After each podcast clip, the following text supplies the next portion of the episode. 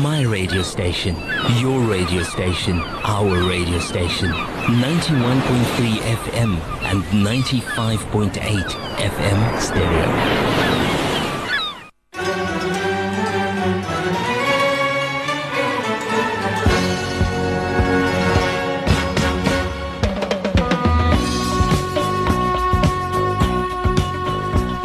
Assalamu alaikum wa rahmatullahi wa barakatuh. Good evening.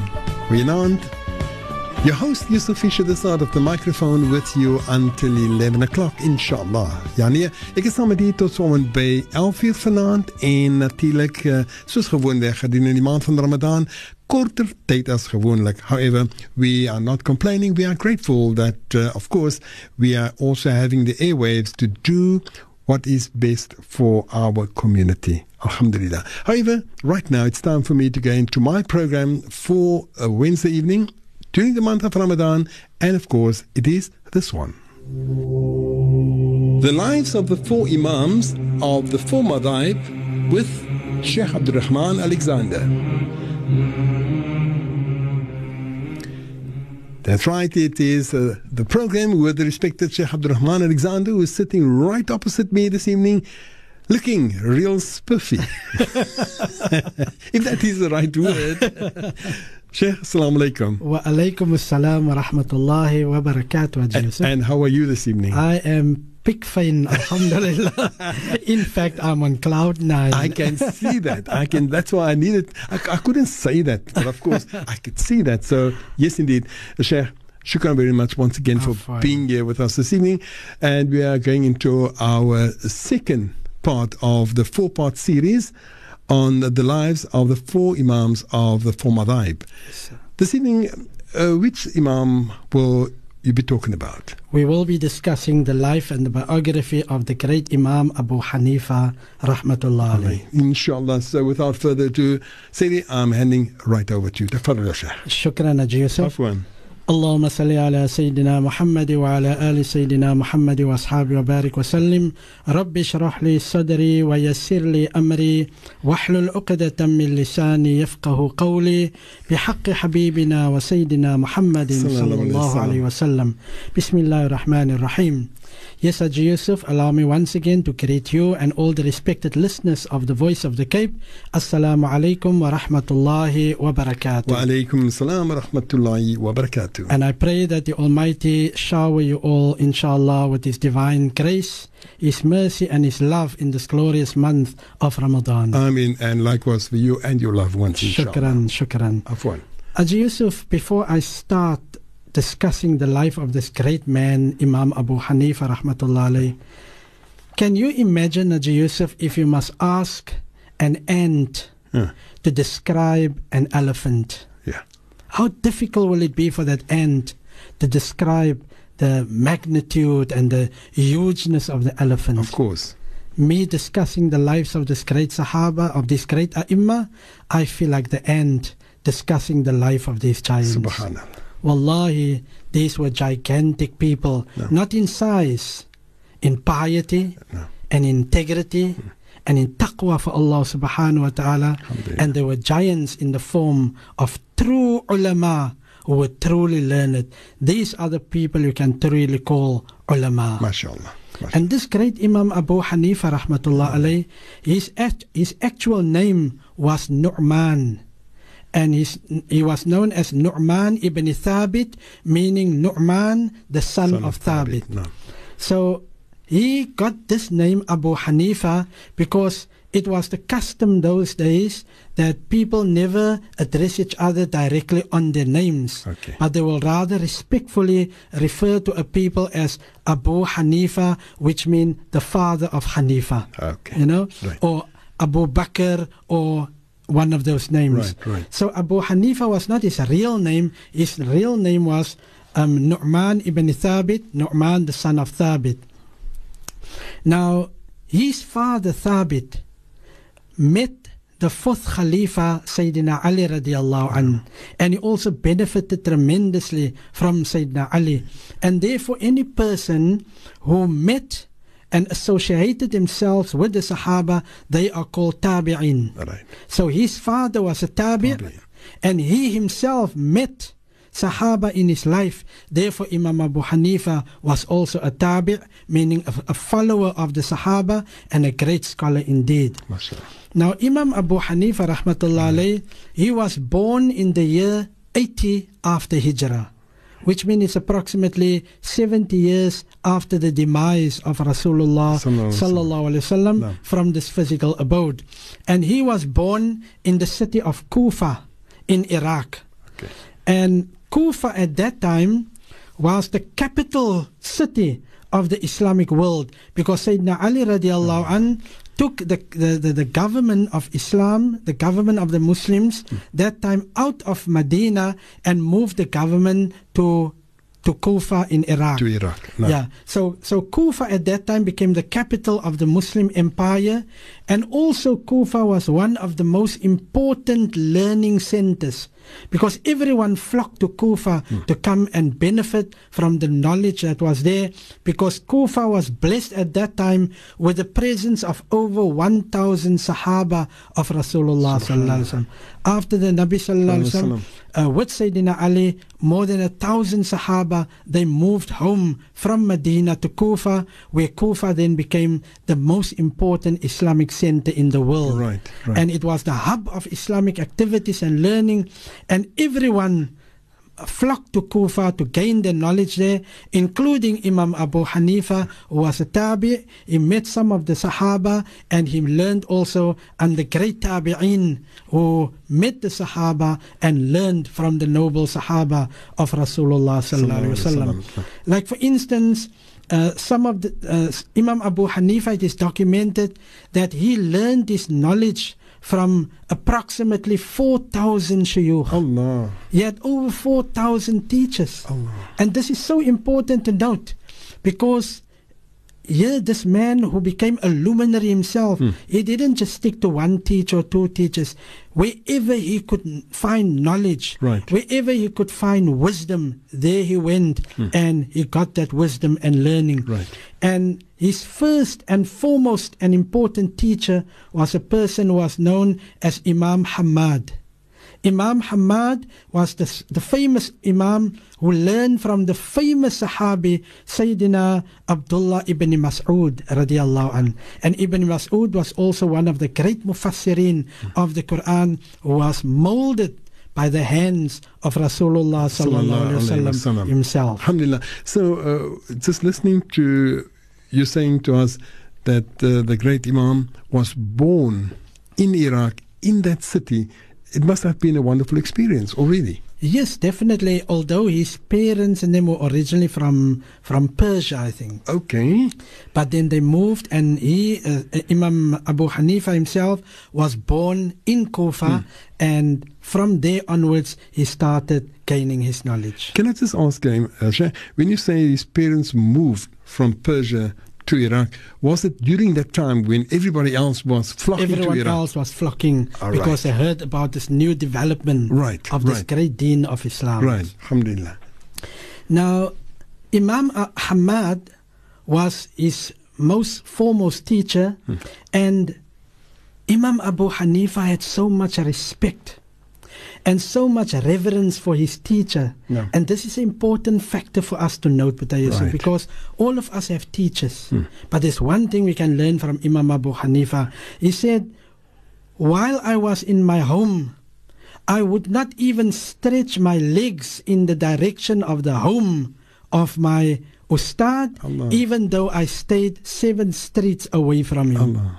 So much respect. He didn't even, when he was sitting, he made sure that his legs was never stretched out towards the direction where the home of his teacher was. Respect, eh?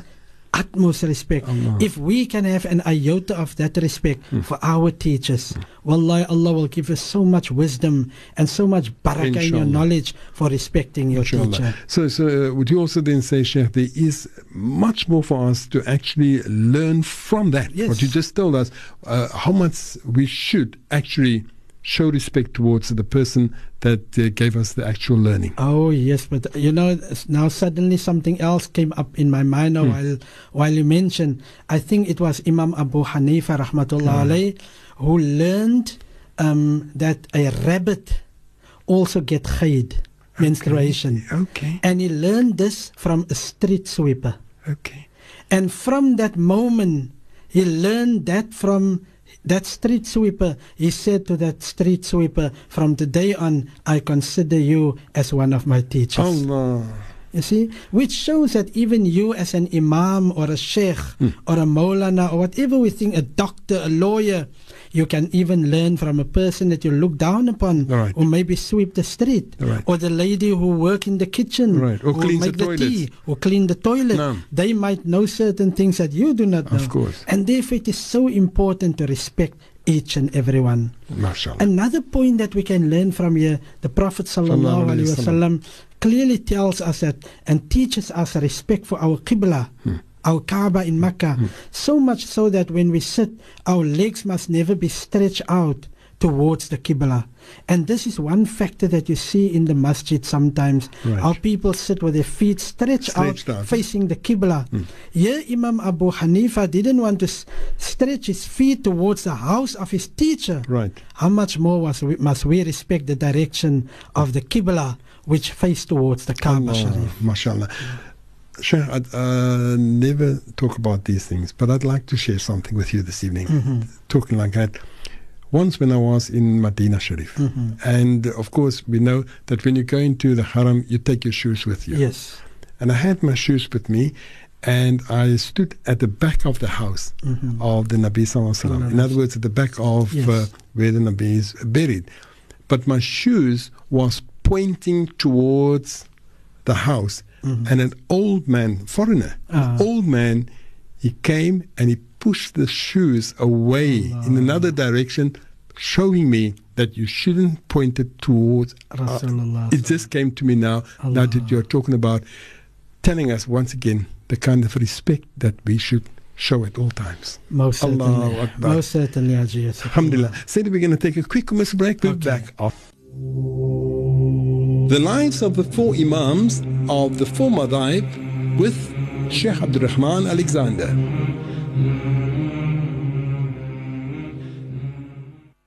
Yes, indeed, it is with the respected Sheikh Abdul Rahman Alexander. And as we've heard the Sheikh this evening, teaching us some wonderful, wonderful things, inshallah. Sadi? Uh, yes, Haji Yusuf. Uh, Imam Abu Hanifa, rahmatullah alayhi, whose life we are discussing, No. He became very famous during his time hmm. because of his great learning. Right. And hundreds of people flocked towards him to learn from him and benefit from him. Hmm. With the result that the Khalifa of that time, who was known as Al Mansur, he was the Khalifa in the year 146 after Hijrah. He offered Imam Abu Hanifa the post to become the chief Qadi, the chief magistrate, or the chief judge. But Imam Abu Hanifa, rahmatullah alayhi, he refused. He refused to offer and he said, I'm not fit for that post. Allah. Because he know the Khalifa had his own ulterior motive why he wanted to appoint him as chief magistrate and he because of his humility and he didn't want people to use him Ah, for their ulterior right, motives right, he said i am not fit for that post Huh. and the khalifa became very angry and the khalifa told him you are lying and then he said to the khalifa now i have more reason not to accept your post because how can you offer such an important post to a liar MashaAllah. yeah, this this Wisdom, was the eh? wit. This was the Wisdom. wisdom and the wit of Imam Abu Hanifa. but the Khalifa didn't take it well No. because he's the ruler. Of course. He's the ruler. Everyone must jump to his uh, to his His command yeah. and his orders, yeah? You know, but Imam Abu Hanifa was not such a person. Right. And so, with the result that the Khalifa had him arrested, Okay. put him into jail, locked him up, gave him only minor uh, bit um, uh, of food. Sustenance, like, yeah, yeah? yeah, and and also had him tortured in the prison. Allah. And after some time, they even poisoned him, Yes. and that poisoning led to his death. Imam Abu Hanifa rahmatullah alayhi, died in prison at the age of 70 years old. But the amazing thing, Boeta Yusuf, he could feel his time was coming, Huh. and it was during the month of Rajab. He had wudu, he went into salah, went into sujood, and he died in his sujood. This was that great man Imam Abu Hanifa, who was born in Kufa and is buried there in Kufa. And it is said that more than 50,000 people came from all over to attend his janazah salah. And up till today, not hundreds, thousands of people are visiting his karamat, Hmm. visiting his dargah, his shrine, just to come and get blessings from him and pay their respects to this Imam Abu Hanifa. no. This Imam Abu Hanifa, according to many scholars, his madhab is the biggest of the four madhahib No. throughout the world. A major part of the Muslim world is following the madhab Ma- of Imam Abu Hanifa, rahmatullah alayhi. And here the Imam was in prison just because he did not want to be used Yeah. by somebody who had ulterior motives. Most certainly, you know, but if you have scholars, Yeah. and then you have scholars for dollars, Ah, meaning that certain governments can put certain scholars on the payroll and they will give fatwas and, and verdicts in order to please the king or the emperor or the ruler. and please the masters. Yes, please the master. Right. The master say jump and they ask How high, high? how high. Right. Imam Abu Hanifa was not a scholar for dollars. Right. He was a man of Almighty God. Allahu Allah. Akbar. Allahu He stood Akbar. his grounds. He was prepared to go to prison. He took the punishment. He even knew that it will lead to his death. Right. But he feared only Allah. And this is why Allah says, with regard to the true ulama, Allah says in the glorious Quran, إِنَّمَا يَخْشَى اللَّهَ مِنْ عِبَادِهِ الْعُلَمَاء it is the true ulama who truly fear and have reverence for Allah. No, no. These are the people that we must be proud to follow. These four schools of our Ahlul Sunnah wal Jama'ah. We are the Ahlul Sunnah wal Jama'ah because we follow the Quran, we follow the Sunnah, and we follow the Sahaba of Nabi Muhammad sallallahu alaihi wasallam. And of course, we love and follow the Ahlul Bayt as well. So this is us, the Ahlul Bayt, who follow any one of these four madahib which are on the path of Quran and Sunnah. MashaAllah. Uh, Sheikh, can I ask, uh, you said that uh, the madhab of Imam Hanifa was the largest or the biggest. Yes. Is it, uh, and I'm asking now out of ignorance, is it because maybe it is uh, practiced in more countries in the world, or what is the reason that one could say that it's the largest? I don't know exactly the reason why it is estimated to be the to largest. be the largest, yeah. I, in my study of the of the biographies of the four imams, No. many scholars mention that his madhab is probably the biggest madhab. Right. Um, and has the most followers. And after all, we say Allahu A'lam No. and Allah knows best. No, no, no. And then, of course, uh, the other thing, and I'm sure that will come after the break, when uh, last week you also mentioned to us, uh, when you spoke to us of Imam Maliki, you, you mentioned where, in which parts of the world, and you mentioned especially in Northern Africa, etc., where you have most of the followers. So I'm sure after the break we will also then determine where are most Yeah. Of the followers Inshallah. of the, the Hanafi madhab, inshallah. Live from Cape Town, this is the voice of the Cape. The voice of the Cape. The voice of the Cape. The voice of the Cape. The lives of the four Imams of the four Madhaib with Sheikh Abdurrahman Alexander. Correct, and this uh, respected Sheikh Abdurrahman is right here with us this evening talking to us about this wonderful Imam. Alhamdulillah. Shani? Yes, Haji Yusuf, uh, what is important to understand, although these people were great ulama, they were very pious people, they did not cut themselves off from this world. Right. Because Islam does not ask us to renounce the world. We must we must face the challenges. Of the we world. must interact and we must win every hurdle that we face. Right. Imam Abu Hanifa was one such young man who joined his father's business because his father was a very successful merchant in the in the selling of silk cloths and and materials etc. Right. And uh, one day, uh, one of his agents, I just want to put emphasis on on the honesty and integrity of his personality. Right. One of his agents one day sold a consignment of silk material to some customers, but he forgot to tell the customers about some defect in the cloth. Okay. Later on, Imam Abu Hanifa came to know about this and he became very depressed. Hmm. And he would know there was no way who he could find these people who sold the, or, or bought the bought cloth the from cloth, them. right. With the result that Imam Abu Hanifa immediately told his people, all that money, that proceeds that we got from the sale, Right. which amounted to approximately 30,000 dirhams, take that entire 30,000 dirhams and give it away in charity. Allah. Because we are not people who can deceive other people Allah. even though it was done in in an innocent manner. Right, right, You know, right. it wasn't done on, On purpose. purpose, right.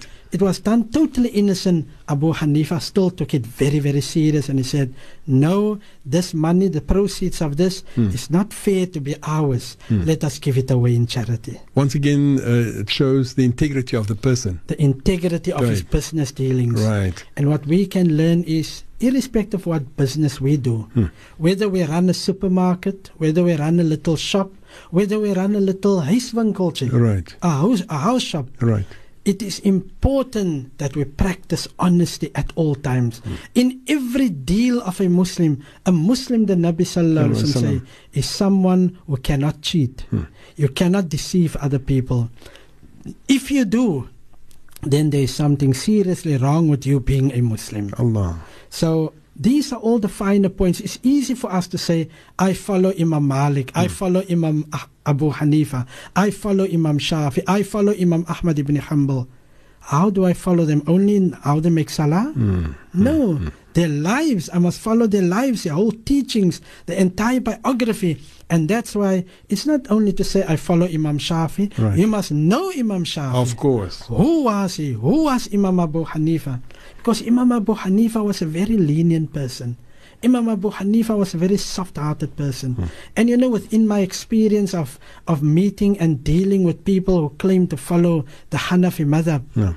I don't think Imam Abu Hanifa was so hard hearted, you know, and, and, and, and in his ways towards other people. Right. That's why I say I'm not condemning anyone and, and I'm not sitting here in the seat of condemnation. No. But I mean, we also need to speak the truth, as you Right. We need to say, call a spade a spade. Right. I'm not someone who will say, this is an implement that you dig a hole and all. Uh-uh. No, a spade It's a is spade, spade. right. So I talk straight, you Right. see. So what I'm saying is, I found in my experience many people who say that they follow Imam Abu Hanifa's madhab if only they can follow the life of Imam Abu Hanifa. Hmm. That would be so important. Now, earlier you asked me, how did this madhab spread so much? Right. And where did it spread Yes. to? You see, the people that were mostly responsible for the advancement of his madhab were the students of Imam Abu Hanifa. He had two main students, Imam Yusuf and Imam Muhammad. These two Imams and also some of his other students, they were responsible for the spreading of the Hanafi madhab. Yeah. That's why you find overseas the ma- majority Hanafi madhab in India, in Pakistan, in Egypt, hmm. in many parts Syria, in Turkey, you'll find it. And of course, here locally, mostly you find it in Natal and Transvaal. Right. Majority of them follow the Hanafi madhab. Okay, let's say Gauteng. Gauteng. Uh, ja. Transvaal? Gautengeling. yeah, No. Gaut- Gauteng. Um, the majority, of course, follow the ha- Hanafi madhab, No. with some exceptions who also follow the Shafi madhab and maybe the Maliki madhab. sure. But that is basically how the madhab of Imam Abu Hanifa spread through his students, his two famous students, Imam Yusuf and Imam Muhammad, and some of his other students as well. Right. Now, um, also something else that I'd like to know, uh, Imam uh, and that is, um, I remember last week you also mentioned about certain writings. Uh, and uh, what I'd like to know this evening, the respected Imam Hanifa, did he write any uh, books that a person should be aware of? Yeah, there is a famous book uh, um, that ulama say that uh, Abu, Imam Abu Hanifa is responsible of. It is called the Al Asar book. It's got to do with fiqh and the laying out of jurisprudence. But there's also other works which I'm not very familiar with. Right. But Imam Abu Hanifa left behind a very great legacy. Alhamdulillah. And these uh, were all written before imprisonment. Yes, No, yes. no. Okay, uh, what we need to do is we need to get ready for the news at 10, uh, Sheikh. Okay. And uh, when we come back, of course, we'll still be together for around about uh, half an hour, 20 minutes to an half an hour. So, inshallah, then we'll look at the rest Inshallah. of uh, the biography that you will be sharing with us this evening. Alhamdulillah. For now, let's get ready for the news. My radio station, your radio station, our radio station, the voice. Live from Cape Town, this is the voice of the Cape. The voice of the Cape. The voice of the Cape. The voice of the Cape. The lives of the four Imams of the four Madhaib with Sheikh Abdurrahman Alexander. And we are back with you, that's myself and the respected Sheikh Abdurrahman Alexander with the program The Lives of the Four Imams of the Four Madhaib. Shukran, Yusuf. Afwan. Uh, as we're heading towards our conclusion of the program for tonight, it's three things that I want to focus on with regard to this great personality, this dynamic personality, Right. the great Imam Abu Hanifa, who is also uh, referred to as Imam al A'zam, which means the greatest Imam. He's been given many titles. Right. Allahu A'lam. All four our Imams are people of integrity and they were great ulama. Now, Imam Abu Hanifa was a very wise person and a very witty person, so much that in his time he was known as the great debater. No one could debate with him. Right. Uh, with the result that one day an atheist who don't believe in God, who don't believe in the existence of God, he came forward and challenged the Muslim community and say, what, there is no such a thing as a God. Where do you people come onto this?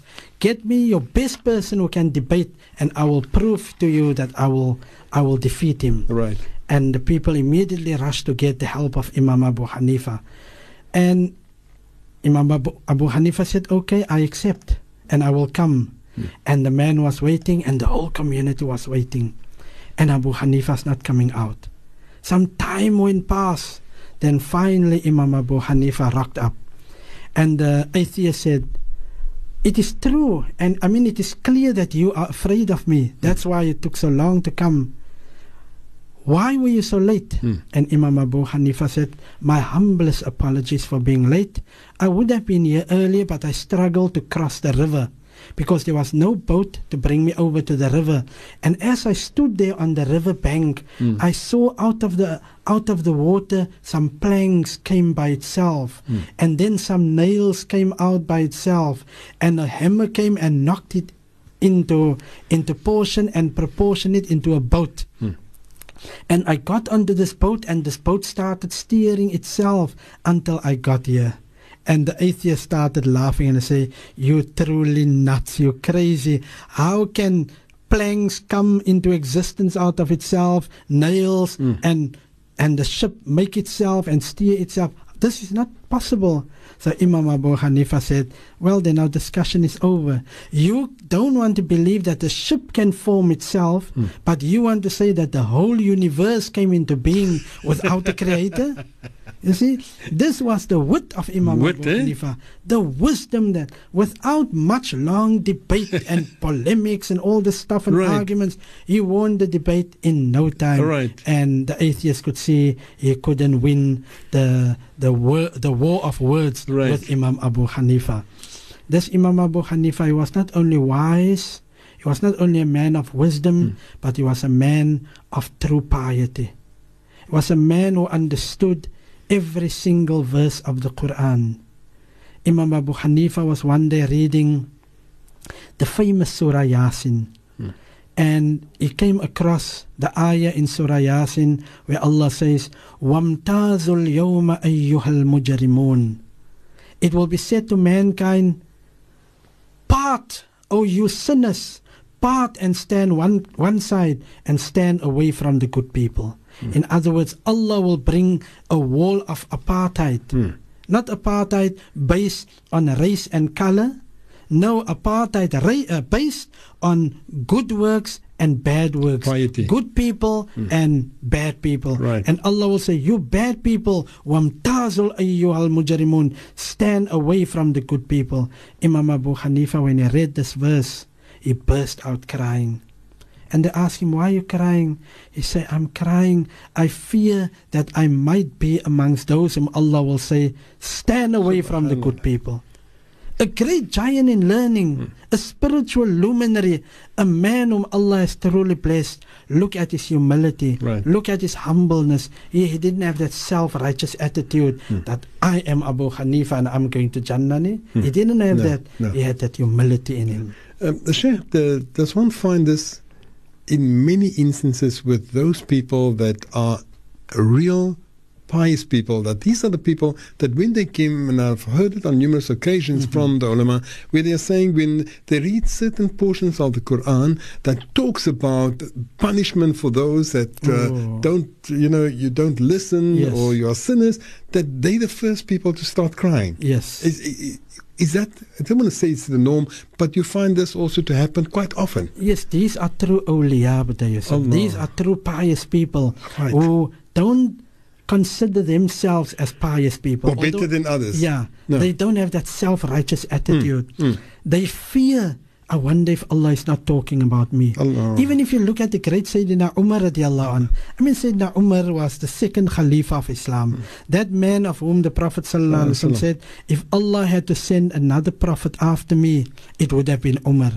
That Umar one day cried, and when they asked him, Why are you crying? He said, I fear that if Allah must say on the day of judgment, everyone is going to Jannah except for one person, I know I will be that Allah. person.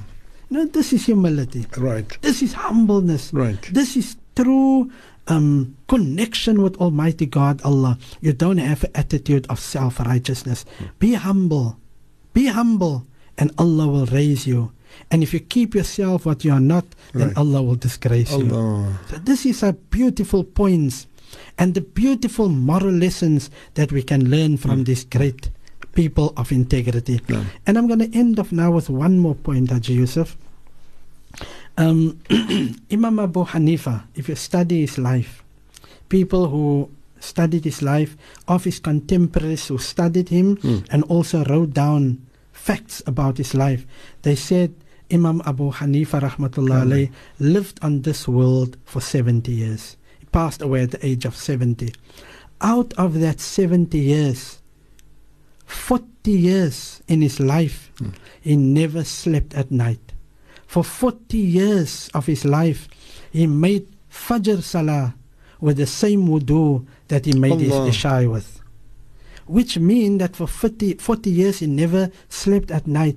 What did he do? He was not only in ibadah, he also looked at the problems that faced the ummah and came out up with solutions. And that is why we have that guidance from our various schools of thought.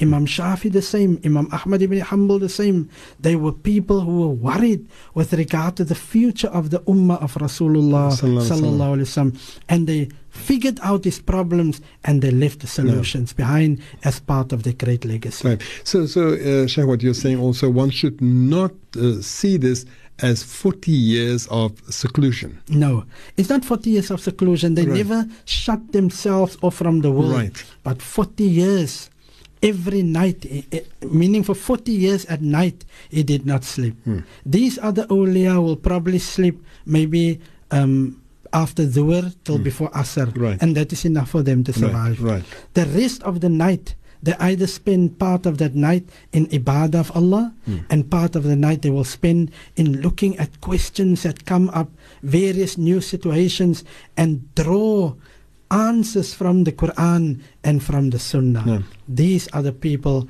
like Imam Malik, like Imam Abu Hanifa, like Imam Shafi rahmatullah alayhi, like Imam Ah- Ahmad ibn Hanbal. These are the worthy people that we can only make dua that Allah, sorry, make dua and ask Allah, oh Allah, make us worthy to walk in the footsteps Ameen. and to follow these great people. Inshallah. Amin. Uh, Sheikh, this is something else that I'd like to know. Seeing that we are talking about the four Imams Mm-hmm. of the four school of thought, I'd like to know from you what was the relationship between or amongst them? Was there anything that uh, they did not think much of the other one or that they were dis- in disagreement with the other one? Hmm. Wha- What was their relationship like? You see, all these Imams, they didn't meet each other. Like Imam Shafi never met Imam Abu Hanifa. right, right. You know? right. Imam Abu Hanifa met with Imam Malik. Right.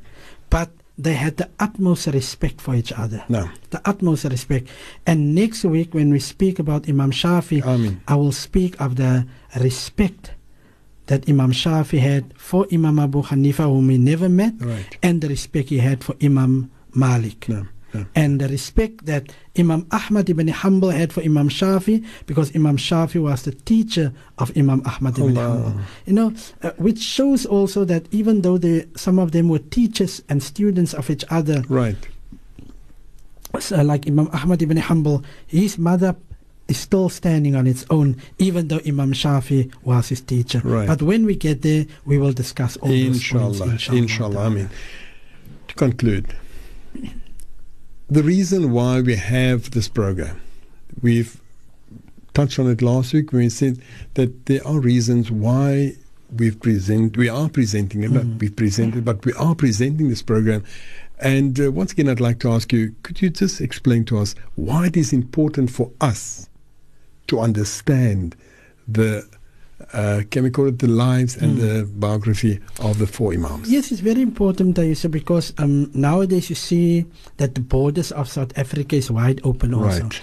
And people are coming into South Africa from all parts of the world. Right. And we have people here following the Maliki madhab. Hmm. And you see them in the salah moving their finger you, and, and standing with their, with their arms besides To their the sides. sides, right. And also you have people, maybe you follow, uh, major people who follow the Hanafi madhab. No. And uh, there may be slight difference in the taking of the wudu, Right. etc., etc.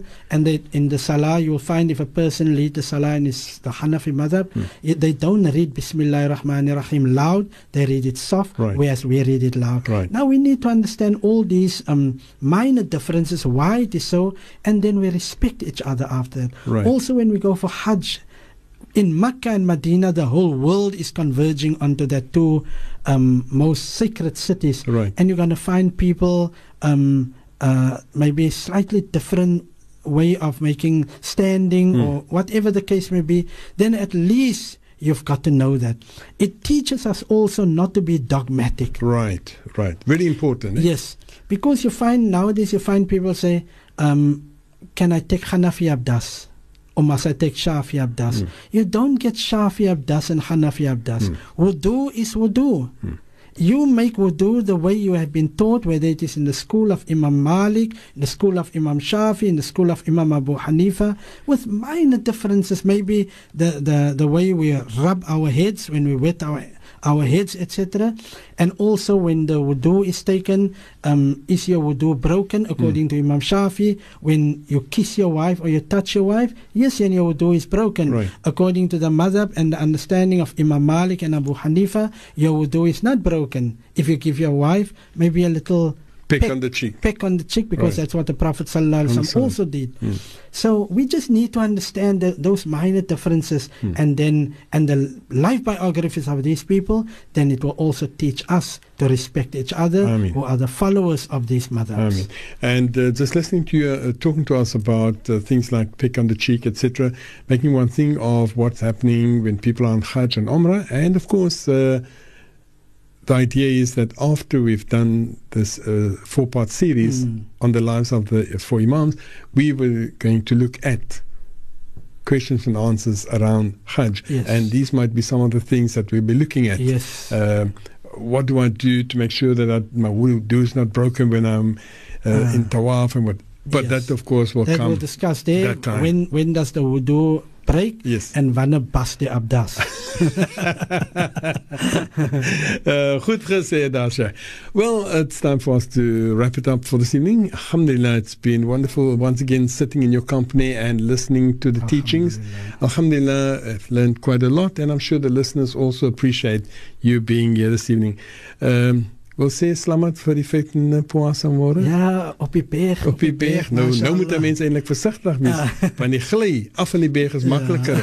Is baie makliker. En dan ook uh, enjoy maar die boebe môre aan. Oh, ik kijk forward met Yusuf. Oh. Yes, I remember uh, when uh, the two of us we used to travel. The two things you would always, always mention to people: die boebe en die kusistes. Ah, ja. Ek kan nie vergeet nie. Sê all the very best. Uh, looking forward to have you back here next week, Wednesday, inshallah, when we'll be looking at another one of the Imam. And this time around, we're looking at Imam Shafi, inshallah. So until then, all the very best. And may Allah subhanahu wa ta'ala guide and protect you. Amen. And uh, take you home safely. Inshallah. And inshallah, may Allah subhanahu wa ta'ala always guide and protect you and your loved ones, inshallah. Amen. And the very same to you and your loved ones, Inshallah. Haji Yusuf. And I greet you and the listeners. Wassalamu alaikum wa rahmatullahi wa barakatuh. Wa alaikum salam wa rahmatullahi wa barakatuh. of the